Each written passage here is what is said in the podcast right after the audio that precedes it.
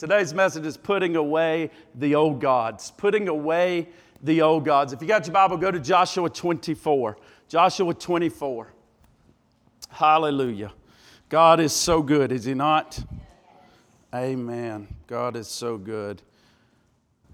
Joshua 24, and um, you know, if Alabama wins our uh, national championship or uh, Auburn or whoever, they win a national championship, and, and better yet, because uh, if I go with that, if, if, uh, if, if, if they win a championship, Daniel and um, the wife and the family, if Nick Saban gets a whopping huge bonus because of that, the wife and the family did nothing to to go out on the field and earn that bonus but they get to participate in all that comes with that bonus that he won. Same with the Patriots or whoever wins the Super Bowl, and they all get a ring and they all get bonuses. They get huge, whopping bonuses if they get to the Super Bowl. That family, Dustin, gets to participate and gets to reap. They get as much as that check typically as that guy did. I mean, the whole family is it reaps the benefits and never never snapped a ball, never went to spring training. In fact, if they had a went on the field and played, they would have ruined it and they, they would have never won a Super Bowl. So, but they get to they get to share in the full victory of that of that win, and that's sort of how the Christian journey that, that's what Christianity is really like. That we get to share in something that we really didn't go fight the fight for. We didn't hang on the cross. We didn't, we didn't come and live the perfect obedient life that Jesus Christ did. But because of what He did, Russell, we get everything that He acquired and that He accomplished and that He won on the cross for us uh, because of that. And that's what this passage that I want to read to you this morning is, is, is really going to show us because in Joshua, Joshua because it, it's going to show us how this uh, nation that was enslaved uh, in, in Egypt and how the most they were, they were brought under the bondage of the most powerful empire of the world and how God stepped in to this. He plagued the people of Egypt. He went in, he fought the biggest empire in the world. He stepped in, wiped out their economy, destroyed their crops, humiliated every one of their gods. If you go and study it, that's what they really they had all these gods and it was the god of the sun, it was the god of this, it was the god of that, and God went in there and really it was a battle against your God versus my God, and God humiliated every one of their gods. That's exactly what he did when when you study the plagues. It's what he's going to do again when he comes at the end uh, in the book of Revelation when we begin to see uh, that unleashing on the earth again. It's kind of dealing with the same thing uh, once again and very similar judgments that are taking place once again, just in a greater, greater manner, uh, greater uh, uh, end time uh, deal that we're seeing there. But, but uh, he showed them here that he was more powerful than them. He wiped out their military in the Red Sea with one breath. He, uh, he drowned their entire armies. He, he, he uh, brings them out of Egypt into the wilderness, into the desert. He keeps their clothes from wearing out. He keeps their shoes from wearing out. He guides them along the way with a pillar of cloud by day, with a fire by night. He brings down manna and quail to feed them them in the, in the wilderness, when they come into contact with armies in the land, he defeats every single one of them. And, and uh, after all those defeats, faith, he brings them into a land that wasn't their own. And in that land, they inherit everything that he's won for them. They get vineyards they didn't plant, they get houses they didn't build, and just given to them because they belong to God. Just because I belong to him and he's done this for me and he's bringing us in into this land, they were, he was able to do it. He was able to get for them what they could not get for themselves. And that's what Christianity is about, as I said. He has come and we could not get free from the spiritual, we could not get free from the bondage of Satan. We could not get free from our old nature. We could not get free from the taskmaster. But, but, but, but, but Jesus freed us spiritually, came in, and He gives us this wonderful inheritance that we didn't do for ourselves. And it's absolutely phenomenal, absolutely amazing that Christians get every spiritual blessing that He provides. He gives us victory over temptation, He gives us an open heaven now that you can pray into, and God listens and He hears your prayer. You get peace that surpasses all understanding now. You get wisdom now. You get compassion now. You get all sorts of things that you never possessed before, and you had no way of possessing them. And now they're yours by inheritance of Jesus Christ and what He accomplished. What a mighty God we serve. Amen. Woo! And Jesus gives everything we need, 2 Peter 1, that pertains to life and godliness. Everything you need for life and godliness everything you need. You're battling depression, he's got the remedy. You're battling, uh, you're battling despair, he's got, the, he's got the joy you need. You're battling anger, he's got the peace you need and the forgiveness you need. You're battling this, you're battling that, you're battling sin, he's got power and victory and grace to bring you out of sin and, and to triumph over sin. He has given us everything we need that pertains to life and godliness. In Christ, we have everything. Amen everything. So it brings us to, if we know that, if we know that He has purchased that for us and He's given us everything that pertains to life and godliness, then He begins to tell Joshua how they are to respond to that. How we're to respond to that life and godliness. So if you got your Bibles, follow along with me and let's read verses 14 and 15. And it says, Now therefore, Fear the Lord. Because you've obtained all of this, here's how you should respond as a believer. Now, therefore, fear the Lord, serve him in sincerity and in truth, and put away the gods which your fathers served and the, uh, on the other side of the river and in Egypt. Serve the Lord. Look at the next verse. And if it seems evil to you to serve the Lord, choose for yourselves this day whom you will serve, whether the gods which your father served that were on the other side of the river, or the gods of the Amorite in whose land you dwell. But as for me and my house, we will serve the Lord. Amen. And so he says, You've been given this wonderful promise of life. Now, I want you to guard yourself from everything that threatens that life and inheritance. He's saying you don't just become a Christian, punch your ticket, and say, I'm on going into heaven. He's telling us now that you have received this inheritance, now that you are saved, now I've got some advice for you. Now I want to tell you some things that you need to do. And you need to guard yourself very carefully from everything that threatens this walk with God, that it threatens the, the life of Christ inside of you. You gotta, you've got to watch out because idolatry is trying to sneak its way back into your life. It's trying to come back in in and destroy you. And so I want you to be careful. And so Joshua gives these people a command and he says, Put away all gods and serve the Lord, is what he says. Choose to serve the Lord now. Put away all your gods, all the idols, and there and the response is fear the Lord. You should fear the Lord, something that is absent from our generation, something that we begin to make it. Even when we preach it from pulpits, we've watered it down. When, oh, when I say fear the Lord, I don't really mean fear the Lord. No, I mean fear the Lord. No, I mean when you see Him in all of His holiness and you got sin in your life, you fall like a dead man. I'm talking about you get real uncomfortable. You feel like eyes are staring because I've been around human people that walk with God so close that I get feeling antsy. It's like I want to spew out everything in my heart that's wrong. I feel uncomfortable. And they're not even holy people apart from God. But when God, you get into the presence of a holy God, you ought to fear Him. You ought to revere Him. You ought to reverence Him. You're going to notice real quick, He's a lot different from humanity. Amen? You're going to see he has not one sin in him.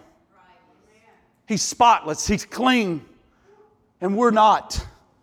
Amen. He is clean unless you got the righteousness of Jesus Christ. So, the very first thing that Joshua commands them put away the other gods, and I want you to fear the Lord.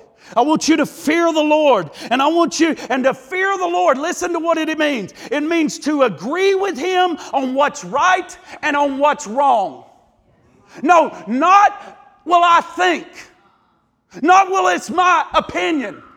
No, you agree with the book, whether it cuts you, whether you like it, whether you don't like it. God's word is final, and what it says, it says. You don't adjust God to you, we adjust to Him. Amen? Look, right now, everybody's life, you know what I think the center, let me say it to you, the center it seems to me like nobody's life is centered around God anymore. It's centered around coronavirus. And coronavirus tells you what to do. We, we, we consult coronavirus to find out what we're supposed to do today rather than consulting God's word on what we're supposed to do today. Let God be the center of your life. If the Bible says it, I don't care what coronavirus says. Now, there's a lot of things that we need to go in here and read and then fall in line with what they're saying about coronavirus, and some things we don't. But I'm here to tell you, you seek first the kingdom of God. This is what we follow. This is what steers our life. When Marcy and I came to God, it wasn't church that steered our life. It wasn't each other. It wasn't our career anymore or our college or what we were going to do that became the center of our life. This book became the center of our life. And every choice we made from that point on, God, where do we live? It's not our choice anymore. Where do we live? We're going to go into this book and we're going to find out where we should live. God, where do we go to church? Do we assemble with people regularly? We go into this book, we find out what kind of people do we, where do we go? Every decision, do we have children? Well, it's a bad world out there. Yeah, but you, your word says even in the bad world, we need godly seed to come out. So, yes, we're going to have children. What should we do? And everything we prayed and we consulted this book, and we still do that today. God, do I, you know, we, we, we follow everything. Where, where do, how do we educate our children? How do we raise our children? How do I have a marriage? It's not based on psychology, it's not based on books I read, it's based out of this book.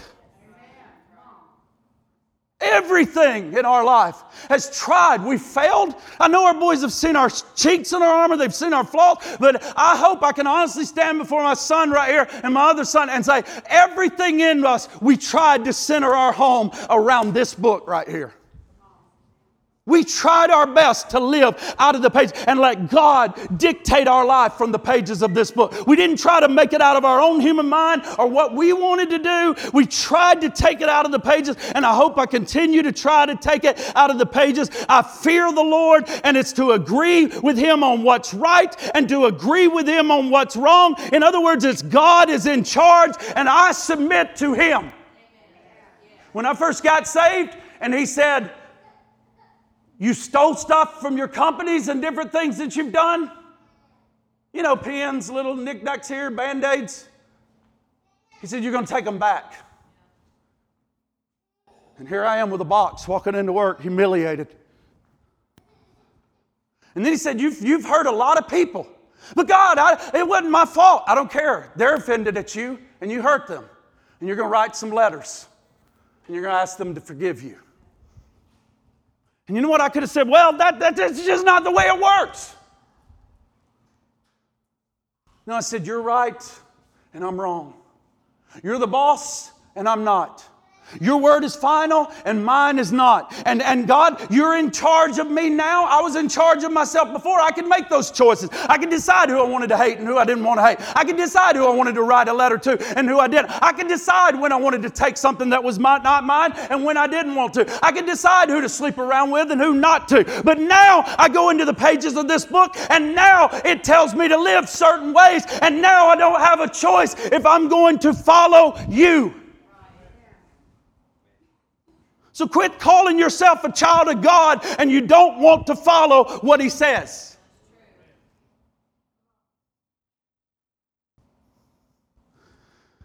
And then he says, so he says he's the boss. He says, he says, fear the Lord. And then secondly, he says, he tells him, secondly, to, uh, to, to uh, serve him sincerely and in truth. He says, serve him sincerely and in truth in that first passage of scripture. In other words, give him total devotion to your heart. Not give your job 90% and him 10%.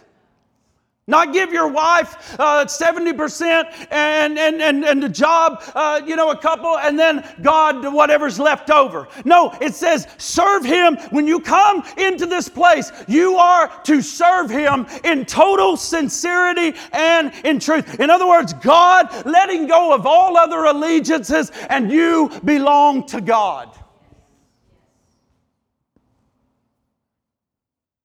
So here's how He says to respond fear the Lord, serve Him in sincerity, and then thirdly, serve Him in truth.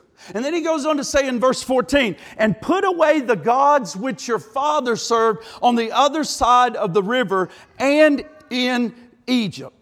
Now, the Hebrew language is kind of a, a, difficult language, and the grammatical rules in translating and interpreting, they have these little things called stems, and it's kind of like in Spanish that they have some of these things with the grammatical rules that are very similar. And here's what begins to happen when you change the stem, you can know if you're performing or receiving action when you change the stem of the, of the grammar there. And so here's what he's basically saying in that statement, John Joshua is really doing something interesting. He is talking about an action that the Israelites have to cause and they have to bring an effect. So there's a cause and there is an effect. It's something they have to do in order for the effect to happen. And so it's kind of like this it's kind of like if I say, Caleb, stand up and take a walk. Go ahead. Well, who does that affect? Only him, right? But now, if I say, Caleb, grab your wife by the hand and take a walk with her, now that cause has affected somebody else. It's not just affecting him, but it is affecting his wife. Y'all can sit down, y'all walk so well together.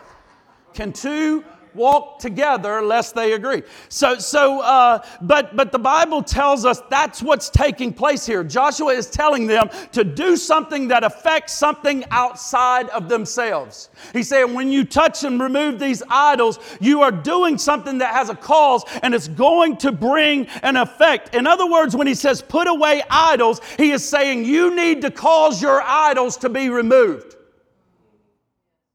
Amen.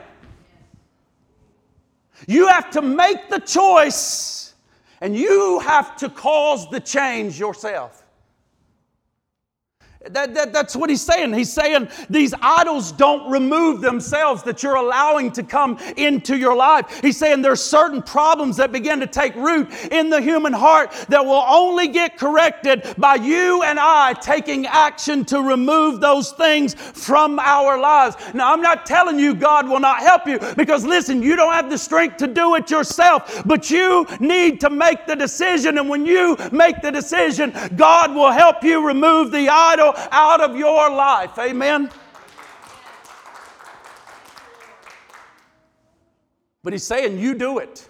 You do the cause and the effect, and it will affect everything outside. And so he's saying to them, You're going to have these things are going to start creeping in, trying to take the fear of the Lord out of your life. They're going to creep in, they're going to try to take your affection away from God. He says, They're going to creep into you, believer, and they're going to come after you. And he says, When they begin to come after you and when they begin to succeed, you go into your home and you say, We are done with this thing, family. We are done with this mess we've allowed into our home. We're done with these magazines. We're done with these television programs. We're done with these things that displease God and go against the very Word of God. We're done with them. And I'm doing a cause now that's going to affect all of you because we're taking that mess out of our home.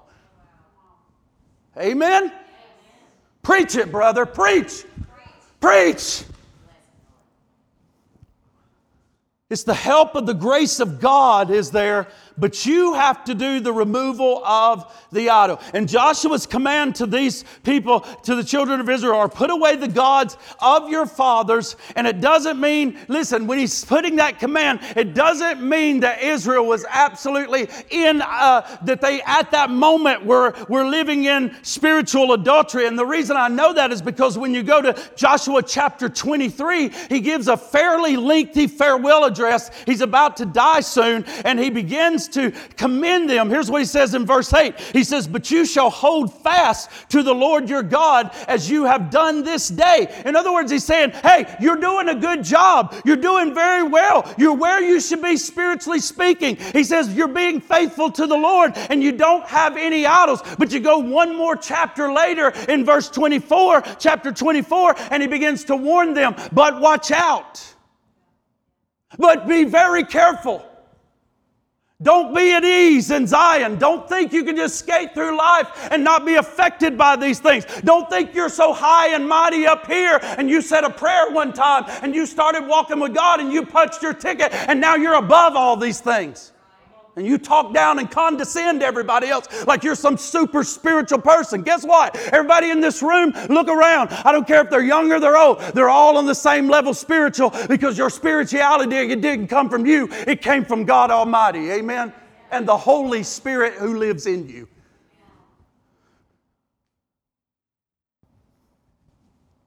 And so he's not contradicting himself by saying you're doing great but watch out for other gods.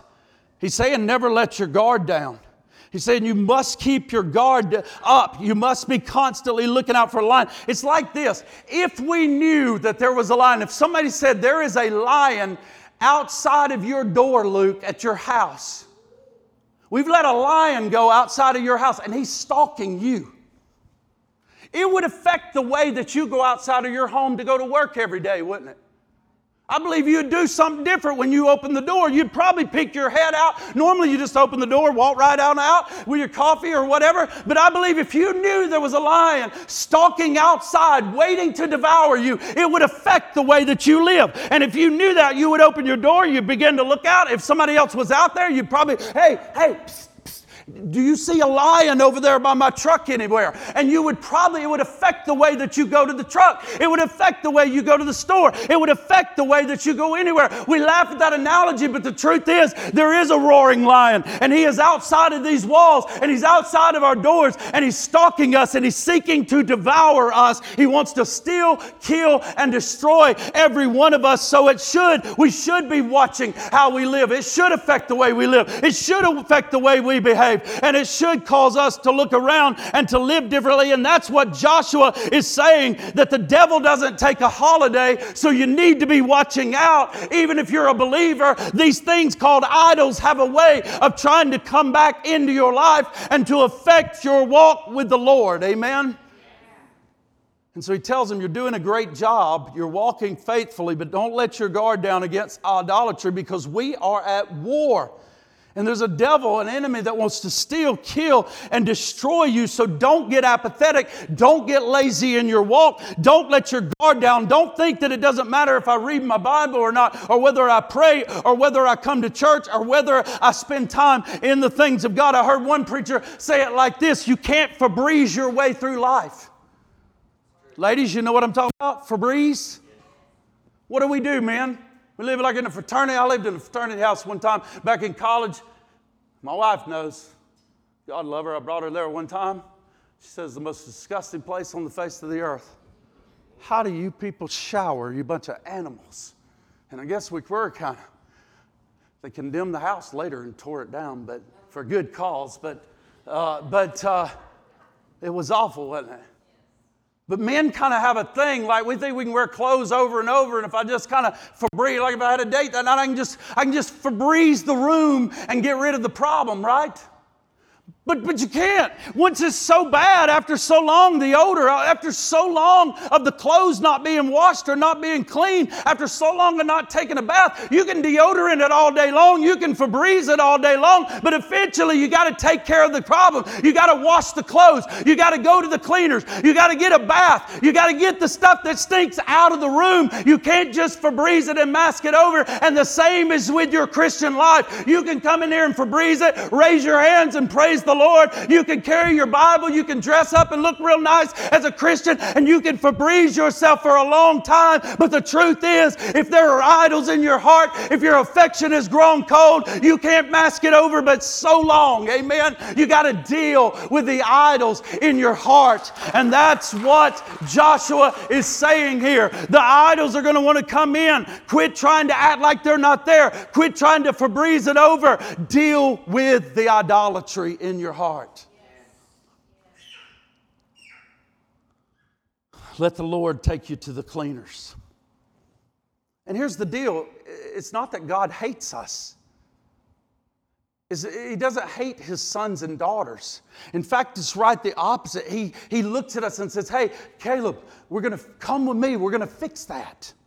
We're going to fix that in your life. We're going to fix that so you can be an overcomer. We're going to fix that so that I, he, he who began a work in you will perform it and carry it on to completion uh, to the coming of the Lord. It's that thing that God does. He begins to take us. It's the same thing as if there's a problem in our marriage and I got to break down a communication here. We begin to talk to one another. We heal that. We reconcile that. We deal with the problem and we come back together. And that's the same thing that he is saying here. And so Joshua gets specific in his commandment, if you'll follow me in verse 12, look at what he says. He says, Put away the gods which your father served on this side of the river and in Egypt and serve the Lord. Now, the river he is talking about, when it, the river, is the Euphrates River, and he's pointing all the way back to Abram before he became Abraham. And he's pointing back and saying, way back in the land of Ur of the Chaldees, way back in Babylon, way back in Mesopotamia, they served, your ancestors served false gods. That's all they knew to serve. They served false gods all the way back there. So don't go all the way back there and start serving the gods of your ancestors, nor those that they picked up in Egypt, because when they stayed in the land of Egypt, they started picking up their gods and worshiping their gods. So he says, don't go back to way back to Abram, the beginning of you people. Don't go all the way back to Egypt and start serving their gods. He says, don't serve those. And then he says in verse 15, and if it seems evil to you to serve the Lord, choose you yourselves this day whom you will serve, whether the gods of your fathers served when they were on this side of the river, or the gods of the Amorites whose lands you dwell in. And this is very important. Because what he's saying here, Joshua gives a distinction between the two kinds of gods we can serve. Number one, you, even serve, you are either serving the true God or you are serving a false God. I need to say that like over and over because we got a problem with that in this nation now, and we got a problem with that all around the world. You are even serving the true God and the way to that true God, and His name is Jesus Christ. He is the way, the truth, and the life. Or you are serving a false God. And then he breaks that down into two categories, and he says some of us must contend with our ancestral gods. That's the second part. He says you can serve the gods of your ancestors, or you can serve the gods of your culture. So that's the two categories that he says that we have a problem with in this uh, in this world. That's the problem. He begins to say, "Hey, be careful, be careful as Christians. Be careful because don't think you're not immune to serving other gods. Don't think that you're not immune to false gods." Coming back into the picture. Look around you, folks. That's where we're at in this nation. That's where we're at in our churches. That's where we're at everywhere. And he says, I want you to notice, don't be careful of the gods of your ancestors, but also watch out for the Amorites. He's saying, I want you to be careful of the gods of the culture that you're currently living in. That's the culture they were currently living in. And he's saying, don't pick up the bad habits of the culture. Don't care, don't pick up the patterns of thinking and behavior and the patterns of sin that are inherent back from when you were growing up. Don't pick those up. Don't pick up those bad teachings that were taught by mama and daddy. I know they were wonderful people, but some of the things that we were taught by grandmama and grandpa, some of the things we were taught by Baptists and Methodists and Church of God, Church of Christ and Assemblies of God, some of those things were great and some of them weren't so great. And he says, Be careful about those ancestral things that you were taught. Be careful about the old nature stuff that you believed in and wants to creep itself back in there, those patterns of thinking, patterns of behavior, patterns of sin. He says, Look out for those, cast those out. Don't uh, yield your body to the Lord, yield your mind to the Lord, your, your thoughts to the Lord. And then he says, Other times we contend with the Amorite gods, and that's corrupt uh, thinking, behavior of the culture that wants to define redefine right and wrong. It wants to contradict God's value system, it wants to get you embrace things that are not in the Bible, it wants you to get things that, that are, that are to, to take things that are not embraced by God. And so he says, if you and I were capable of agreeing with our society on the things that the Bible is verily, very clearly not okay with, then we're on shaky ground. And Joshua is saying those idols better come down.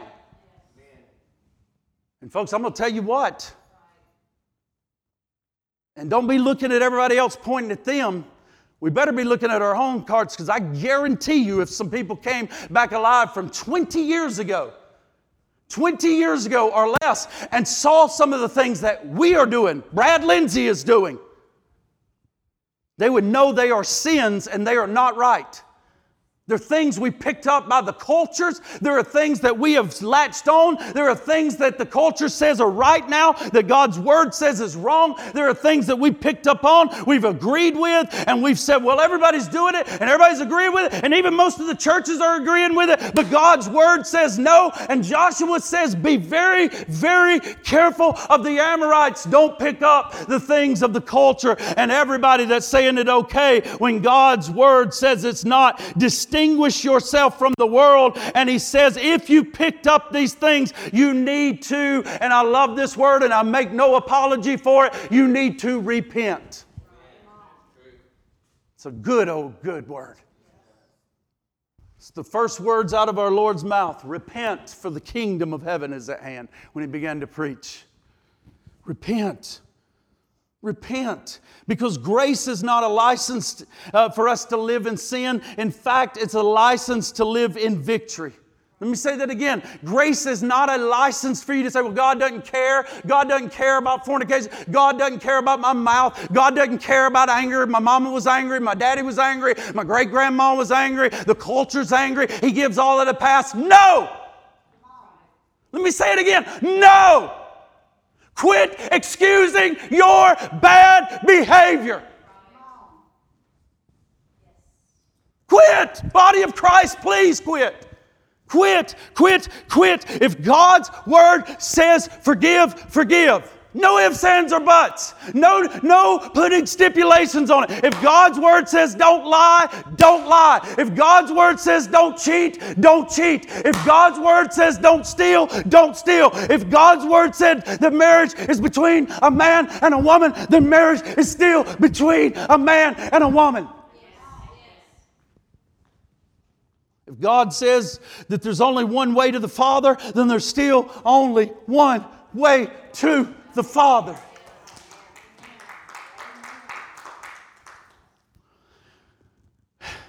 And grace is a license to live in victory. I'm not saying we don't struggle. Look, I'm struggling with a lot of things right now. In my heart that I don't like, and I'm having to pray for all the grace in the world for God to help me Help me with my attitude. Help me with my tongue. Help me with the things going on in my heart. Help me with unforgiveness. Help me with unbelief. Help me just exposing my humanity more the days we live out in the days that we're living in. But God's grace is sufficient, folks. It's sufficient. And He is able to help us. Man, I'm preaching a long time and I'm sorry. He told the seven churches to repent. Let me go to the last point here. And if it seems good, Joshua says. All these things seem good. If it seems, if it's, or excuse me, and if it seems evil to you to serve the Lord, choose for yourselves this day whom you will serve, whether the gods which are your fathers served that were on the other side of the river, or the gods of the Amorites in whose lands you dwell. But as for me and my house, we will serve the Lord. And the Hebrew word is very interesting here for house. In the Hebrew, it means more than just a building. It's your household, it's your family, it's a patriarch speaking as the head of his home, saying, Everyone who lives under my roof, we are serving the Lord. And what he's saying is, your decision of what you do with idols affects more than just you. He's saying it affects your whole house.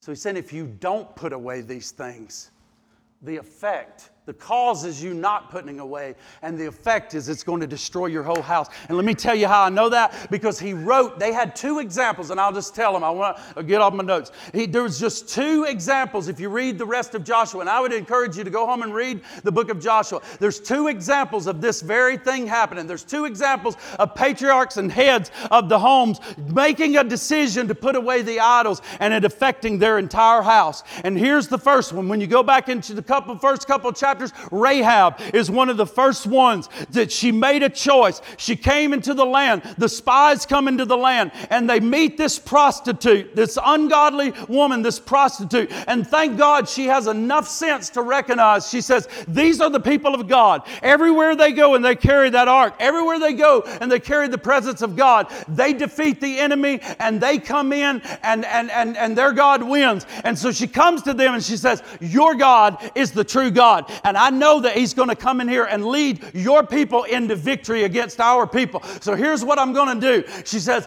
If you will keep me and my family safe, I'm not going to tell anybody you were ever here. So please keep me and remember me. And that's exactly what happened. They remembered Rahab. And because they remembered Rahab, all the leadership that was under her care, all the people that were in her home were spared because of her decision to do the right thing, to put away away the idols and to follow the God of Abraham, Isaac, and Jacob. The second example, and I'll close, is the guy by the name of Achan. And if you remember Achan, he made a choice. He made a choice because here's what Joshua had told them God says when we go into Jericho, it's the first fruit, it's the first battle. And when we march around those walls and we let out a shout, and God brings the walls of Jericho down, you are not to take one spoil of the victory. You are not to touch and take even a hair off the ground. It belongs to God. It is God. Just wait. You'll have plenty of war victories.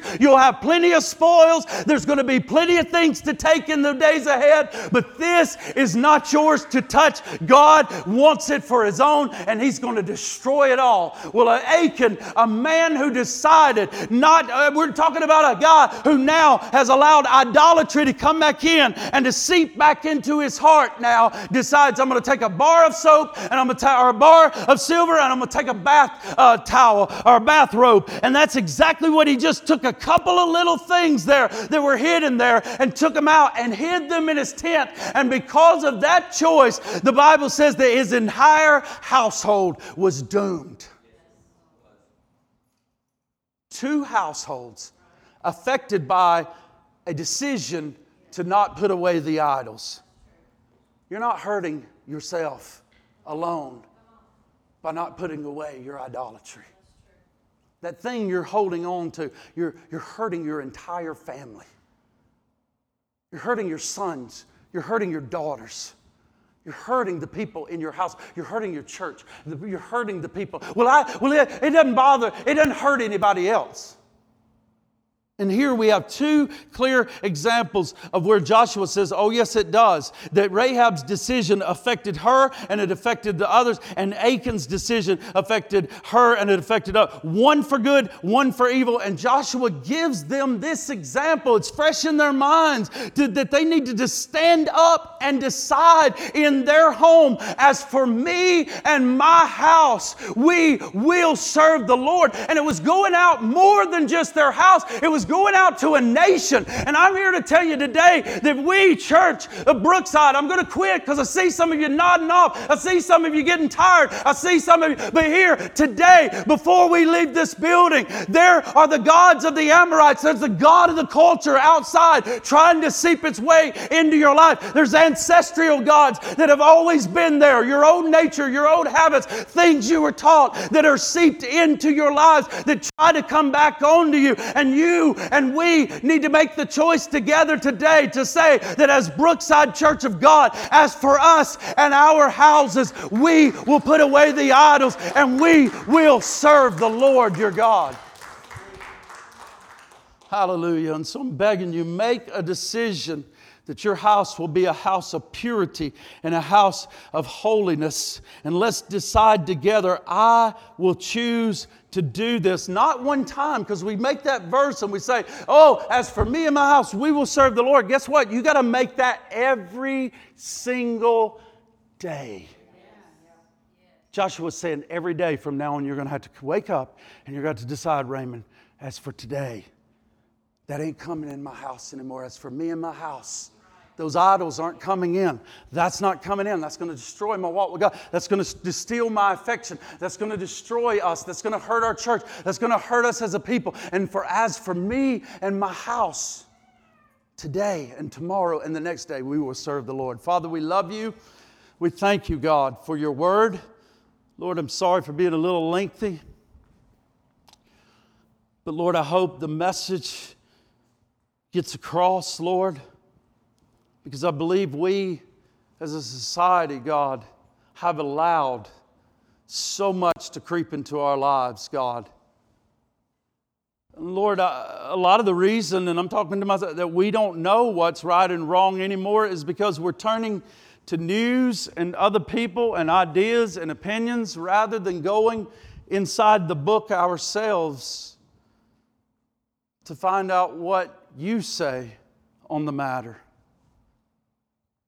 God, show us our idolatry. Help us to distinguish between, God, what's in the culture now. God, we have, it's kind of like being raised in church. You have enough word to be dangerous sometimes. It's the same, I think, in Americas because we were a Judeo Christian nation and we know a lot about the Bible, especially in the Bible Belt. And God, our homes can be full of idolatry. The sodomites can be inside the house, God.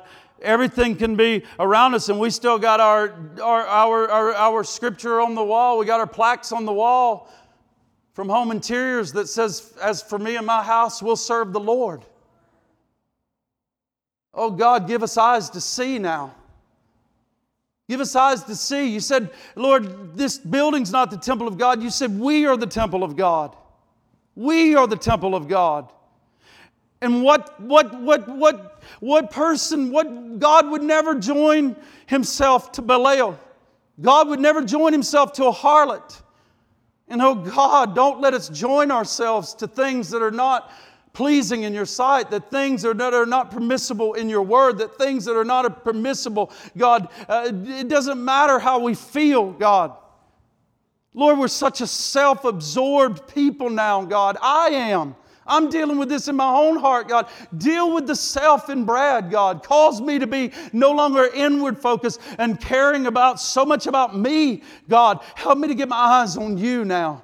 Help me to lift my eyes and see you and to make much of you and to make you great in the nations now. Help me to glorify you now, to glorify you, to care how, I, if I put that label Christian on myself, to care how I honor you, to care about my walk, to care about my speech, to care about my actions, to care about what people see me doing or what they see me posting or how they see me living, God. Help me to care about that. Help me to put away all other gods. Help me to put away every false false thing that doesn't measure up against you, God. You do care about these things. They are important, God, to us as your people. And Lord, you're not just so angry that you don't want to help us, God. You expose these things because you want to help us. You want to walk with us as your sons and as your daughters, and you want us to be free and you want us to be, God, uh, uh, you want us to have the joy of the Lord. You want us to have spiritual freedom and not to be attached to anything of this world, God, but to be reflecting your glory and your honor and your majesty everywhere we go, God, and to be impacting the world around us. So, God, help us to leave every, every false comforter, every false love, and help us to, God, to follow you sincerely with all of our heart, with all of our might, with all of our soul, and with all of our strength, God. Help us to put away all of the lovers,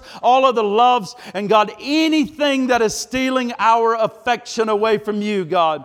Lord, I know Highlands and other places are about to enter into a time of prayer and fasting. We would do well, God, to enter into a time personally ourselves, God, now of, of, of praying and fasting and looking at the things in our own heart and saying, God, what in my house, what in my children's life, what in my marriage, what in my own heart is not, is, it should not be here. God, what should I get rid of that is keeping me from my affection with you, Lord? Because I want to be so in love with you and so affectionate with you. And so help me with that, Lord. Help me to walk with you all the days of my life. As for me and my house, we want to serve the Lord. And Lord, we just thank you. We give you the praise, we give you the honor, and we give you the glory. In Jesus' name, amen. Amen.